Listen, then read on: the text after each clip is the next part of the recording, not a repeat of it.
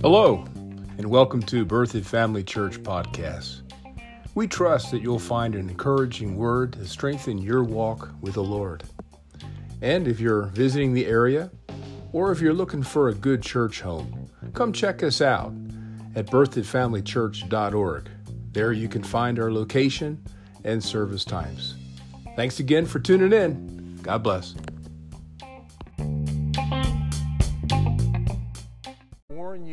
Tonight that you're going to be hearing a lot of scriptures that are familiar to you. And there's always this, this challenge that when we hear a scripture that we've already heard, even ones that we've memorized, those that we can quote, a lot of times when we hear that verse again, our mind pulls us away and thinking that, well, I heard that, I know that, I got that. And yes, you do with your mind. But there's more that you and I can extract from every scripture uh, in our heart. There's more that the Holy Spirit can uh, disclose and reveal and help us to see. And really, that's when revelation gets built on revelation. And that's what we're attempting to have happen in our own lives because we want more revelation. We want more light. And uh, that will enhance our faith and our ability to uh, walk in that and be a doer thereof. Let's go ahead and trust Him for utterance tonight. Let's trust Him for ears that hear. So, Father, we, we come before you. And we see this as an opportunity right now to come under the sound of your voice. Lord, all scripture, you have breathed your life into it. And when we begin to hear it, when we begin to mix faith with it, when we choose to believe what you're saying, we are quickened on the inside. We are fed. We are matured. We, we come to a closer walk with you. And so we thank you tonight that I have utterance to speak, that your spirit is upon me, and I'm anointed to preach. I thank you for the ears of the listener. We declare that they have ears to hear. We say uh, they have hungry hearts. And we say that they'll bring their mind under submission right now and interact with the Word of God from their spirit.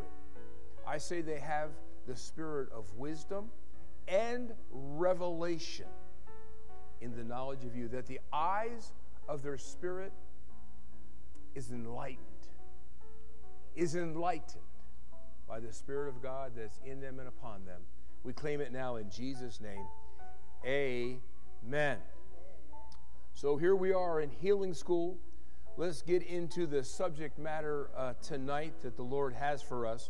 Go ahead and open up to 1 Corinthians chapter 15. 1 Corinthians chapter 15. And here we have the Apostle Paul speaking to the church at Corinth.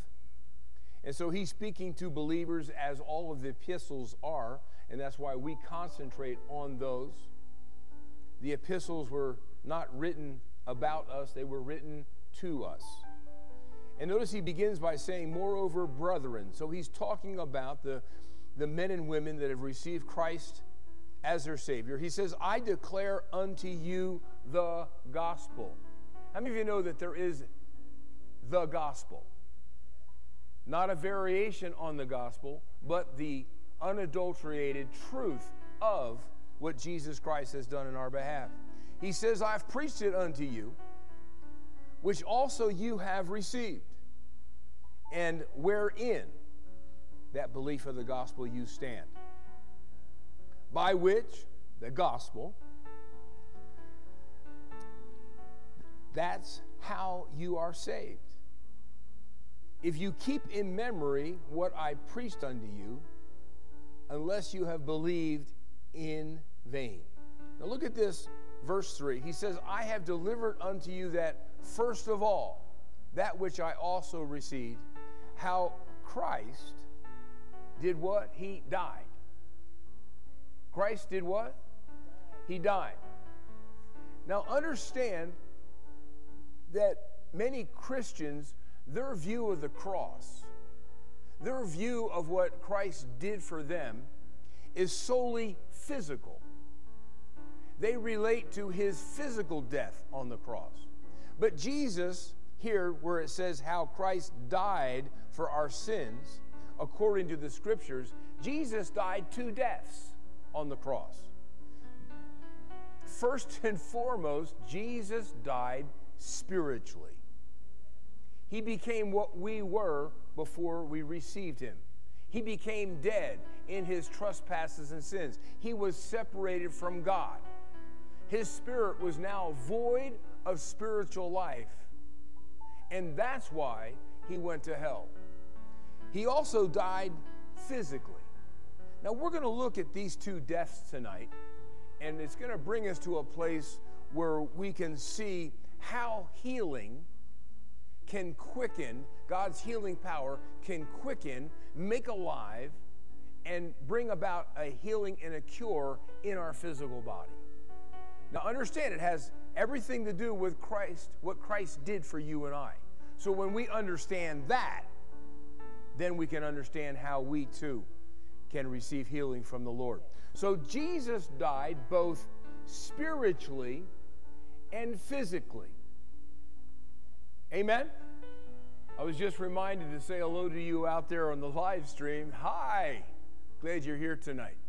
I trust you got your Bible open. I trust you're ready to hear some words that are going to enhance how you see what Jesus did for you and how to receive it into your life so that you can walk in divine health as Jesus has provided for us.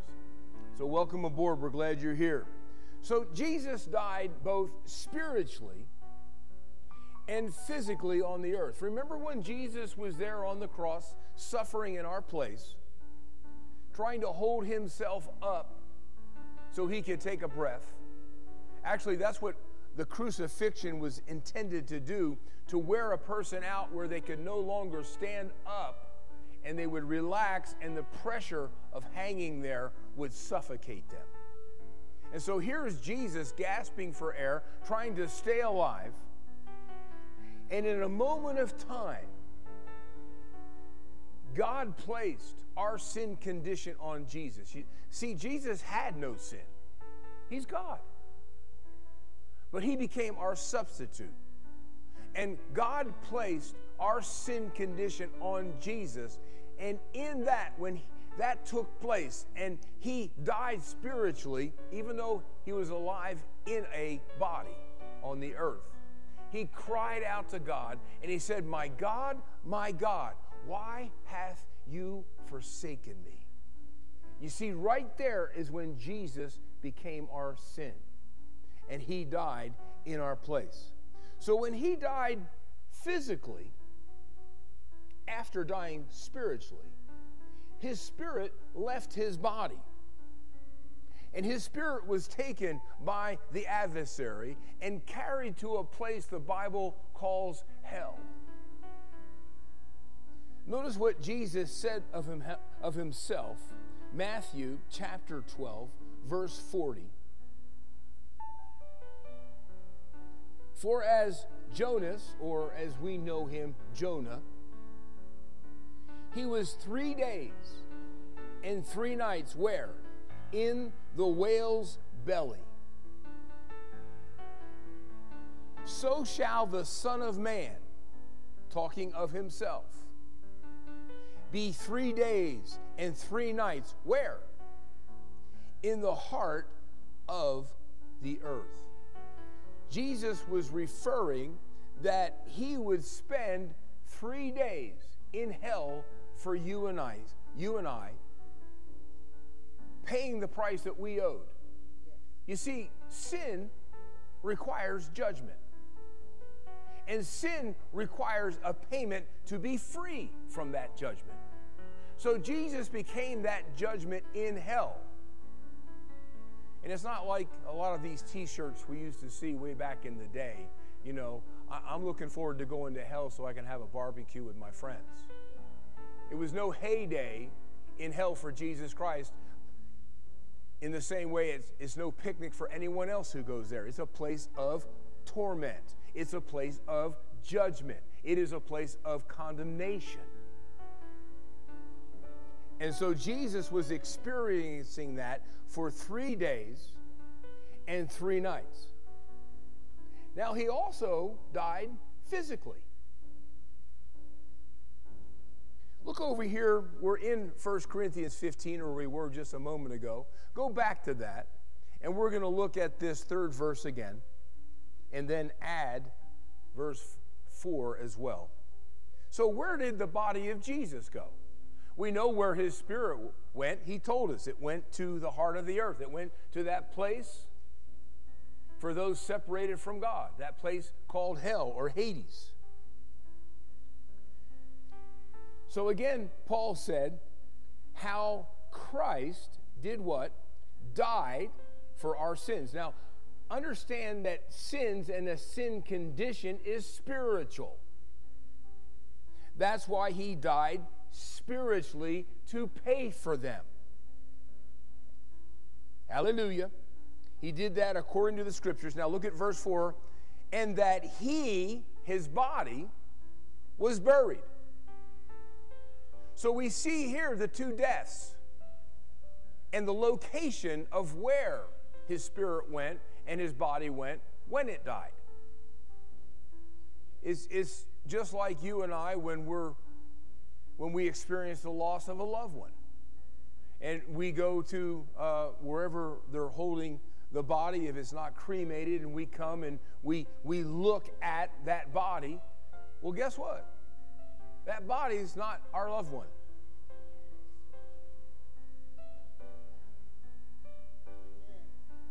that body is just the house that they lived in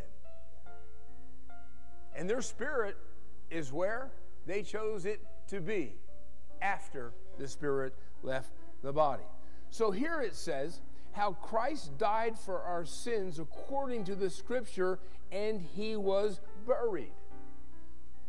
He was actually born in a tomb that was reserved as for a rich individual. And we saw that this morning in that scripture that we were that we read about how he, w- he died with the wicked, but yet he was with the rich. And that just means that his body he actually had a tomb that was actually carved out. It was a very expensive place to bury a body in. It also had that big stone that, that sealed it to keep it to keep that body permanently in that place. And so look here in Matthew 27 57. Let's look at this about where his body went when his spirit left his body and the body died. It says in Matthew 27 57, it says that when the evening was come, there came a rich man of Arimathea. He was named Joseph, uh, who also himself was Jesus' disciple. Isn't that interesting? Jesus had those that had wealth that followed him. Many of these you can see during his earthly ministry were actually underwriting and facilitating his earthly ministry. That's why they had to have a bookkeeper. They had so many finances to deal with. And so, this man, Joseph, this rich man, and I'm assuming being rich, he had influence because here he goes before Pilate. This was that, that governor that, that that had Jesus brought before him, Pontius Pilate. And he begged of the body of Jesus. So, this Roman representative, this political leader, he commanded that the Lord's body would be delivered to him. Now, look what Joseph did with it. And so, when Joseph had taken the body, he wrapped it in clean linen cloth. And so he paid for having the body prepared for burial. Notice verse 60 and laid his body in his own new tomb. This is a place that he had reserved for himself to be buried in, which he had hewn out in the rock. Wow, could you imagine men being paid to chisel out a tomb in solid rock? just for the purpose of being a burial site. Well, that's where Jesus' body was buried. And then he rolled a great stone to the door of the sepulchre and departed. So here we see clearly that after the death of Jesus, his spirit went one place. It went to a place in the earth we call hell. And his body was placed in an earthly tomb. Now we see this reality in another New Testament example. I want you to go over and let's look at the, the testimony of Lazarus and the rich man. Let's go on over to Luke chapter 16, verse 19. Now, is my personal opinion that this story of Lazarus and the rich man is a profound insight of what takes place after a spirit, an eternal spirit, leaves the house they live in through physical death and that spirit leaves. Now, understand that this is not a parable. This is not a, an example that they came up with. This is a real testimony of two people one who was rich, named Lazarus, excuse me, the rich man, who we don't hear his name, but also a man named Lazarus who was poor. Notice in beginning in the 19th verse in the King James, it says there was a certain rich man. Every time that the King James, in talking about a person and their experience, when they say certain, they're talking about a real life individual. Remember the, the women, the woman with the issue of blood. She was called a certain woman with an issue of blood. It was a real testimony of that individual. You and I will meet Lazarus. Just like you and I will meet the woman with the issue of blood. And boy, am I going to thank her for all the sermons she gave me through her testimony. Hallelujah. And how bold she was as a woman in that day to come and get what God had for her. So here we see a certain rich man. And he was clothed in purple and fine linen because he was rich. And he fared sumptuously every day. So he he ate well. And then in contrast to that, there was a certain beggar. And he's named Lazarus. And notice where his position of begging took place. He laid at his gate. He laid at the gate of the rich man, hoping to get handouts from the rich man. And it says that he was full of sores. And he desired to be fed with the crumbs that fell from the rich man's table. Apparently, that didn't happen very often because it says, moreover, the dogs, or more often, dogs would come and lick his sores. And it came to pass that the beggar did what? He died. He was separated from his body through physical death.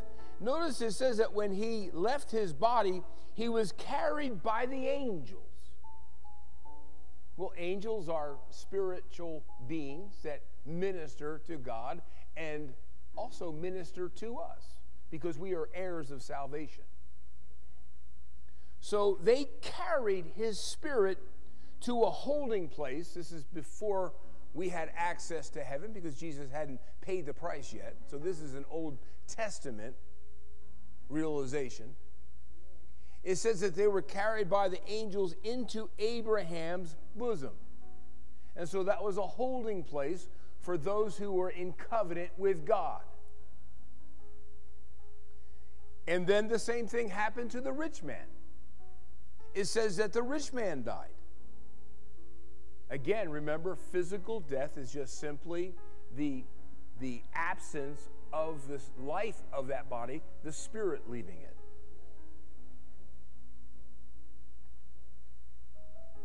And his body was what? Buried like Jesus's was. But he went to a different place with his spirit. Notice it says that in hell, he lift up his eyes. Notice this, being in torment. Doesn't say having a party with his buddies. No, it's a place of torment. I heard someone years ago that had visited hell. And so, you know, we you can't take every experience that people tell you about what they saw in a vision. You, you can't really just say, well, this is the way it is, but it sounds like what hell would be like. And he was in hell, and his experience was this is that he saw people that were held in a stationary position, almost like they were, I don't want to say floating, but they were in a fixed position upright. And all around those was fire and little imps or demons or hellish looking creatures that were constantly speaking to this person, bringing words of torment, words of regret, uh, words of whatever would, you know, dishearten anybody. And they were just fixed in that position. And he sensed that that place of torment was something that was eternal with no reprieve. And we can kind of see that here. It, it says that the rich man also died, his body was buried, but in hell he lifted up his eyes, being in torment, and he saw Abraham afar off and Lazarus in his bosom. Now, wouldn't that be tormenting to you? That the eternal realization is that you missed the gift that God gave you. And now you're seeing someone else who made the right choice, even though they were poor, made the right choice, and now they're enjoying the blessings of their decision. And there you are enduring the decision that you made. I mean, how many times have we done that in life that we did something the wrong way and then we regret it? It has torment doesn't it? Well, can imagine an eternal, an eternal torment like that? And that's what this rich man was experiencing. Now, understand that both these men died physically, just like Jesus did, but their spirits went to two different places. Lazarus, because he was in covenant with Abraham, he went to a place like heaven. But the rich man who was not in covenant, obviously, went to that place for those in hell. Now, see, some people make this, this story and this testament, this testimony about, well, if you're rich, then you, you know you can't expect to have good things after living a life of a rich man. They make it about rich against poor. That's not the theme of this testimony. Amen? After all, we just saw a rich man who gave his tomb to Jesus and used his wealth to underwrite the will of God on the earth. It all comes down to that this rich man didn't make a choice to be in covenant with God for whatever reason, whether he was solely dependent upon his wealth to give him a lifestyle that he enjoyed, thinking that there was no torment after that life. But we see now through this testimony that that's exactly what took place. Now let's let's go further. Verse 24, I'm still in Luke 16. Now it's interesting that he cried out and said, "Father Abraham." Isn't that interesting? He, he knew about the covenant through Abraham. You know, I, I'm reminded of another testimony of a man that went to hell. But this was a the testimony of a, a young teenager. He was probably 15 years old. And uh, he had an incurable disease. And so he was bedfast. And he had been a church going boy. He grew up in a Christian family. He knew about Jesus. But he, he was never taught the gospel. And so he was lying in bed. This is prior to him being born again. And because of this condition, this incurable condition that he had in his body, uh, death grabbed a hold of him. And he died. He said that it seemed as if he came out of his mouth and saw his body on the bed lifeless. But then something grabbed a hold of him and he started going down. He went down through the house, down through, and started going down through the earth. And as he was going down, he could see the lights of the earth get dimmer and dimmer. And he went down through the caverns of the earth, and it got darker and darker. And he could sense that it was getting warmer and warmer as he descended by these two creatures. And as he was going down, he knew he was on his way to hell. And he began to scream at the top of his lungs. Well, I, I've, I've gone to church. I, I was baptized with water. And he kept going down and down and down. It got darker and darker and hotter and hotter. And he said that he got down at the very bottom.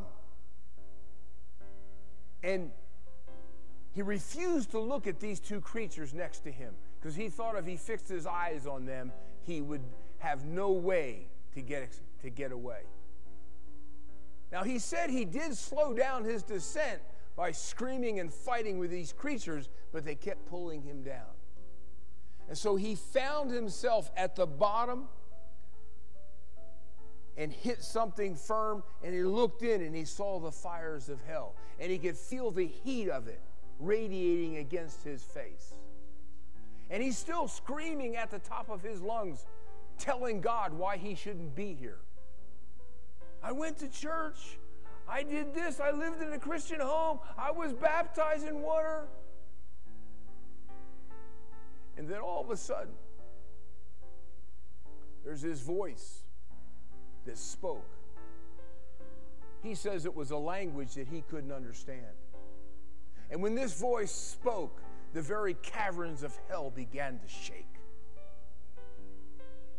And then all of a sudden, those two creatures let him go and took a step back, and he started to ascend. Still screaming at the top of his lungs. He says he came back up into the house.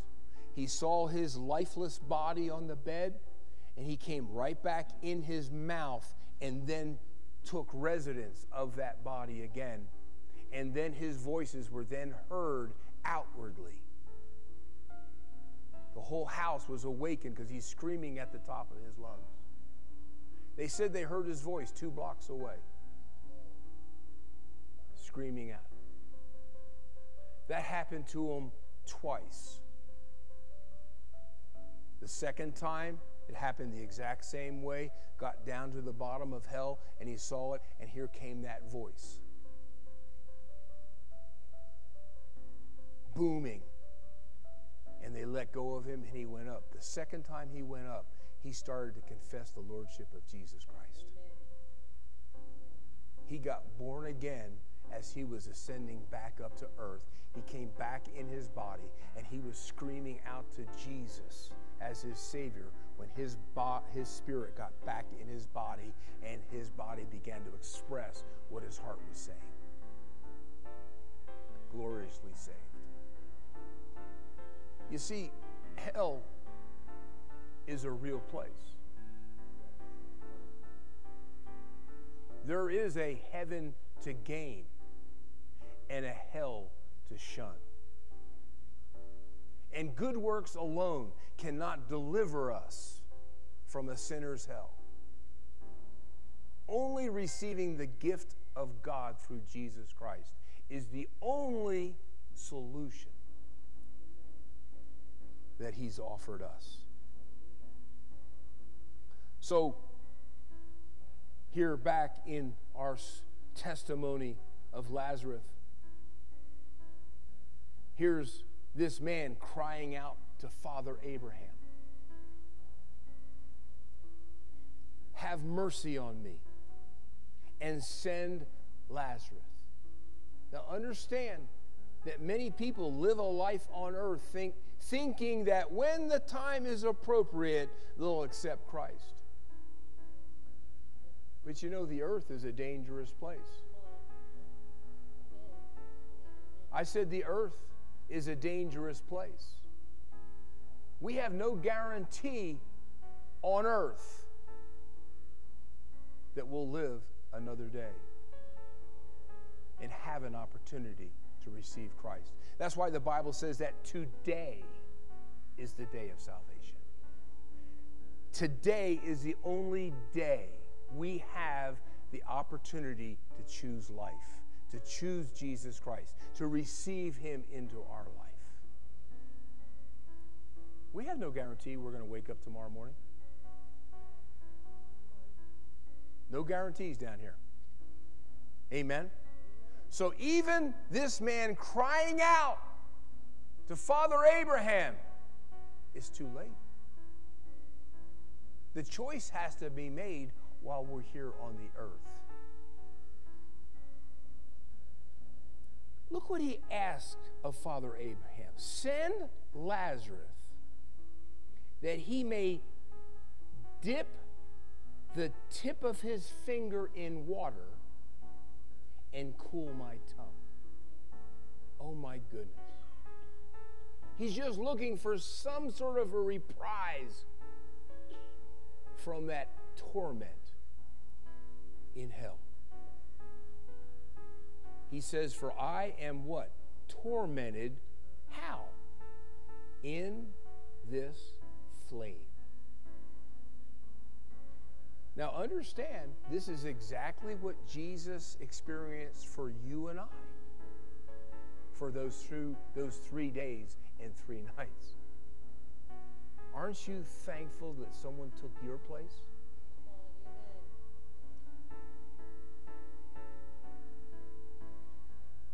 Abraham responds. He says, Son, remember that thou in thy lifetime receiveth good things, and likewise Lazarus evil things. But now he is comforted, and you are tormented. Verse 26 and beside all this, between where I am and where you are, there's a great gulf fixed. There's a separation, there's a barrier. So they which pass from hence, that place of blessing and comfort, they can't to you. They can't come to you neither can they pass to us that would come from thence. You know, when our spirit leaves our body, we've already made our choice where we'll go.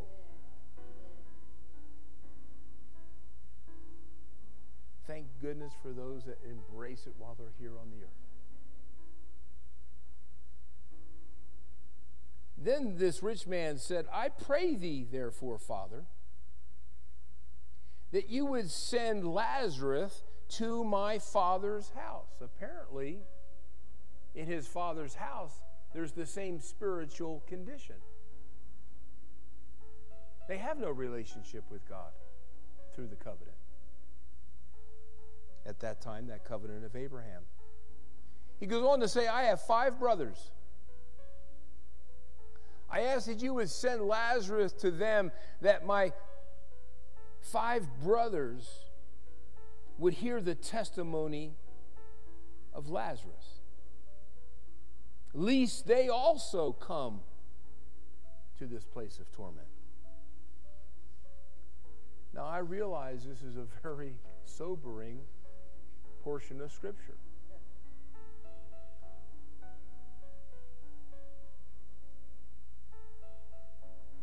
But you see, this rich man thought about his family too late. You and I have that opportunity while we're still here on the earth. That's why we pray for our loved ones. That's why we follow Jesus as close as we can so they can see an example of Jesus in our life. Now, why didn't God comply with this rich man's request? Why didn't God send Lazarus to the earth to talk to his brothers? Well, there's a lot of reasons. Number one, Lazarus doesn't have access to the earth. Nor do those that have gone before us. We can't communicate with those that have gone there's a great gulf fixed between us and them.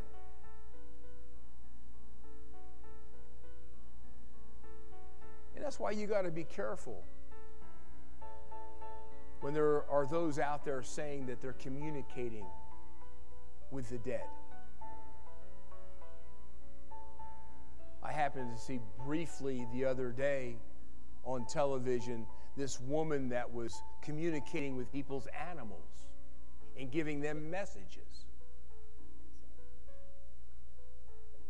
You see, people are so hungry for the supernatural. They get off. I said they get off. I said they get off.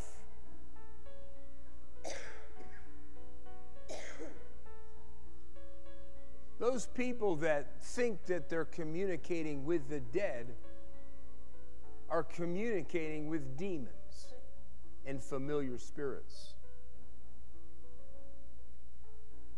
They have no idea what they're tampering with.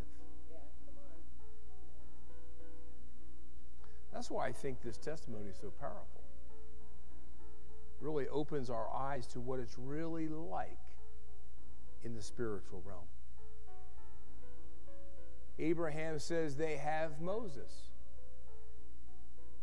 They already have a preacher down on earth. They don't need someone from heaven to come. They already got a preacher. And they don't only have Moses, but they have the prophets. Let them hear them. You see, that's the will of God.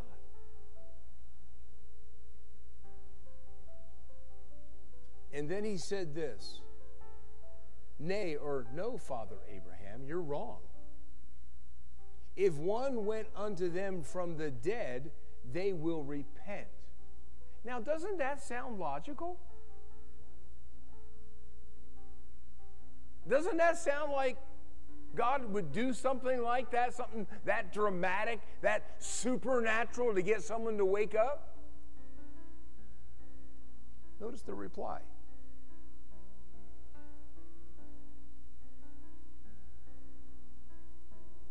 And he said unto him, If they hear not Moses and the prophets, neither will they be persuaded through one rose from the dead. What is Scripture telling us? That when someone makes up their mind to stand against God and His ways, that just seeing something supernatural isn't going to change their mind.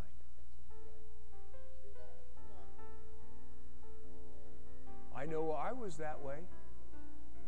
I can count multiple times that God sent people that I knew on the earth to share the gospel with me, but I had already made up my mind that I was on my way to heaven and I didn't need what they were teaching.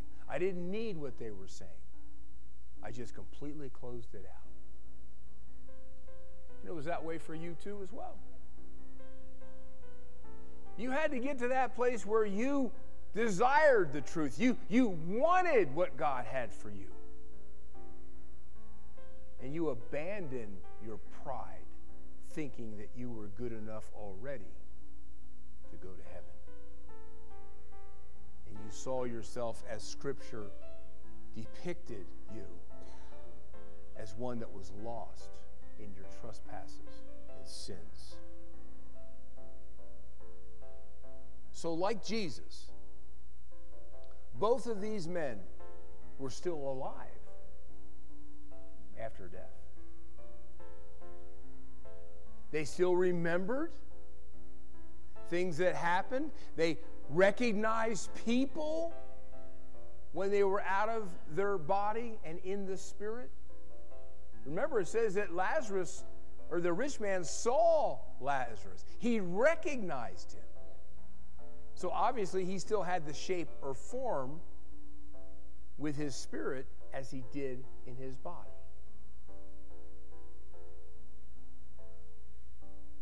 Notice that both their bodies remained on the earth, but their spirit went to their respected spiritual home. See, we pick our spiritual home before we leave the earth. Have you? See, many by default don't pick the home that God has for them. And so by default, guess what? You're going to the other home, which is hell. Well, I didn't choose that. You did when you didn't choose what God had for you. Well, that's not fair. Nothing on this earth is fair. Nothing. And plus, the salvation that we receive freely, we don't deserve it. We didn't earn it. It's a gift. And it's given to us freely. But you have to choose it. You have to invite Him into your life. You not only have to believe in Him, but you got to call on Him to come into your life to save you. Save you from what? A sinner's hell. A sinner's hell. Hallelujah. Well, we could have an altar call right here and right now. And I believe that that's what the Lord wants us to do. I know because of how the Lord has led me tonight. That there are those watching right now from the live stream. And you've kind of scoffed at a sinner's hell. Oh, that's just an old wives' tale. That's, that's just some way to threaten you to come into church. No,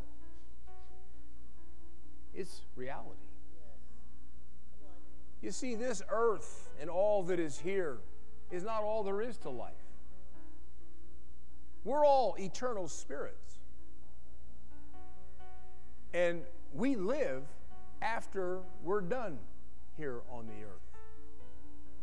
And where we go is up to us. We choose. We choose. It says over there in Deuteronomy that God has put before each one of us life and death, heaven or hell. And then it says, choose life so that you and your seed will live. You see, the choice of where we go after this earth and our time here is not up to God. See, He's given us the, the free choice of where we go. And so it's up to us who we choose to be with when we leave this earth. Just like Scripture says, choose life. I'm recommending that to you tonight. Remember, Jesus says, I've come that you might have eternal life. That eternal life is that life force of God that comes into our heart, into our spirit, when we ask Jesus to be our Savior. And it then causes us to be made brand new on the inside. We, we have that fallen spirit, that, that sin condition that is completely consumed by God's life and is pushed out of us. And now we have His life on the inside. That one choice, that, that moment of decision on earth for Jesus Christ will impact you and me for all time, for all eternity. It's the most important decision that can be made to the opportunity that was afforded us here on earth is to ask Jesus into your heart. Now you might be like I was. And you're just you're just going, "Oh, come on. Really? I'm good enough for God. I'm, I'm good enough to be with Him when I leave here if He is real. Well, He's real. You see Him every day. You see the handiwork of His creation all around you every day. You see the life of His creation in your physical body every day. You're the only one on earth that can go like this.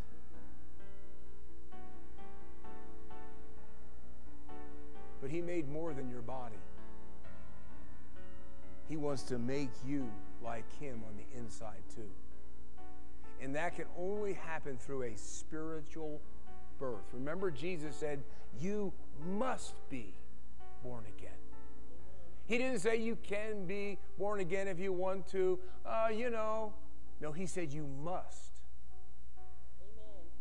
Well, why was he so emphatic? It's because there's only one way to eternal life. And that's through him. Amen. Jesus Christ, the Messiah, the Savior of the world. But in order for Him to come into you, you've got to open the door of your heart. He says in Revelation, Behold, I come at the door and I knock. Well, why is He knocking? Because He can't come in unless we It's done simply by asking. You see, salvation isn't about being good enough. It's not about being a good person. It's, it's not about this. It's not about that. It's just simply believing in Him and then inviting Him into your life. You open your heart and you ask Him to come in. See, if you confess with your mouth the Lord Jesus and believe in your heart that God has raised him from the dead, he says, You shall be saved. See, salvation isn't going to a church. Salvation isn't being baptized. Salvation isn't helping old ladies across the street. Salvation is a spiritual birth. It says then that if you confess Him as Lord, what you say about Him and calling Him Lord creates salvation in our heart. For with the heart, man believes unto righteousness, and with the mouth, confessing Jesus as my Lord, creates salvation. So, salvation is not simply a belief, it's also acting on that belief and choosing Him and allowing Him to come into your life. That's what it means to be saved. the scripture says that whosoever call upon the name of the Lord, whosoever shall call upon the name of the Lord, which is Jesus, shall be saved. Over there in John, the first chapter, verse 12, it says that as many as receive him, as many as invite Jesus into a heart, it says to them, those who receive him, he gives them power to become the sons of God. That's that spiritual birth. So it's simple tonight. You can make a decision that will impact you for all eternity. You can be like Lazarus. That when your body finally gives out and your spirit leaves that body, you're going to be like Lazarus. You're going to be in the presence of God. And all of his goodness will be afforded to you. Or you can remain as you are. You can say in your mind, oh, this is just a bunch of hooey, just a bunch of religious rhetoric. But you know, you'll find out when your body gives up and you leave that body that your ability to make a choice is now no longer available to you. You're stuck, just like the rich man.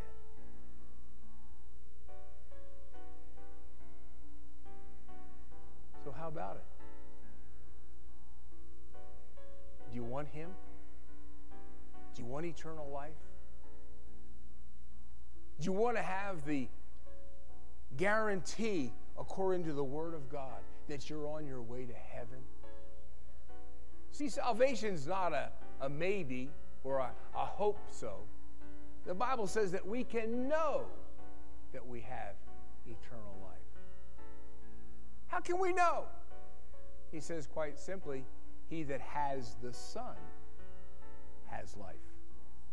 And he that does not have the Son does not have life. Again, that choice is up to you and I. So I'm giving you an opportunity right now to invite him into your life, to make him your Lord, to receive him as your Savior, the one that came to deliver you and save you from eternity of hell. And it's real simple. So just bow your head in reverence to the Lord and just pray this after me. I'll have you here tonight. I want you to repeat after me. Say, Dear Heavenly Father, I ask you tonight to hear my heart and respond to my prayer. I believe, according to the scriptures, that Jesus Christ is your Son. That He came to us as a man and He died in my place. He hung on that cross. He became my sin and went to hell for three days and three nights, bearing the judgment I deserved. But then you, Father, you sent God the Holy Spirit that went into the very depths of hell itself and resurrected Jesus Jesus became the firstborn from the dead. And you lifted him out of that judgment through this spiritual birth, through the resurrection of his spirit, and is alive today and seated at the right hand of God. I'm asking you, Jesus, I choose you. I choose you as my Lord. I ask you to come into my life. Be the Lord of my life. I call upon your name. Therefore, I am now saved. I receive you as my Lord, as my Savior, as my Messiah. And I say, Jesus, you are my Lord. Now, according to Scripture, because I confessed you as my Lord, because I believe that God raised you from the dead, I'm now born again. I'm now saved. I'm now delivered from hell. All my sin and all that I was is passed away. And I have a brand new life in Jesus. So when I leave this earth through physical death, I'm not afraid. I have eternal life. And I'll go to that place that Jesus is preparing for me. And I'll be in his presence for all eternity. Just lift your hand and say, Thank you. Thank you, Lord. Thank you for saving me now.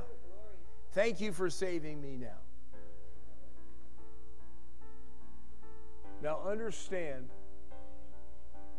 that receiving Jesus as your Savior is not the end, it's the beginning. Amen. Too many people pray that prayer that you just prayed and then they just go back to living their life the way they were. That's not what God has for us. He has a whole new life for us, but we have to choose it. And so I'm telling you that now you need to grow in the things of God.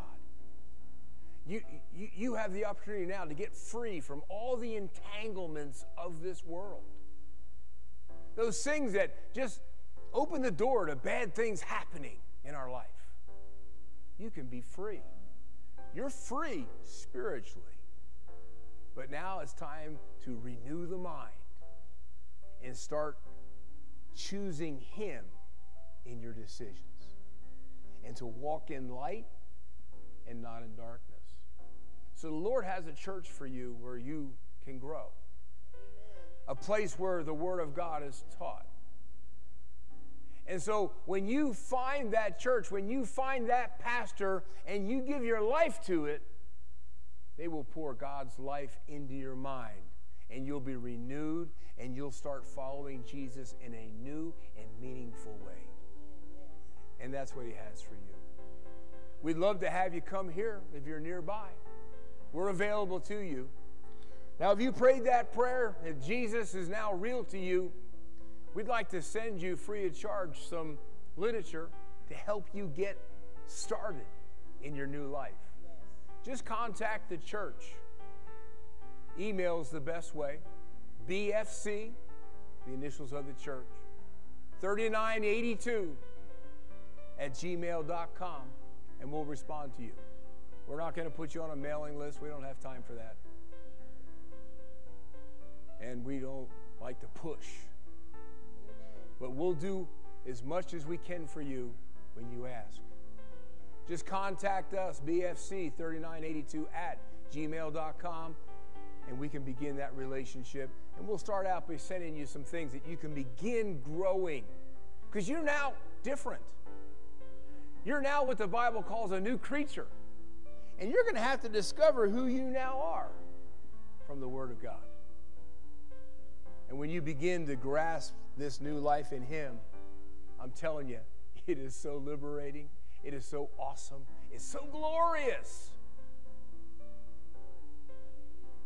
And so, Father, I pray for these that have received you tonight.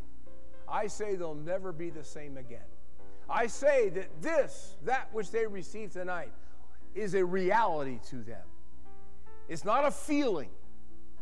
It's not a, a, a, simple experience. No, it is now a spiritual reality. They are forever changed. And now they can begin walking out God's plan for their life here on the earth until they go home thank you for it in Jesus' name.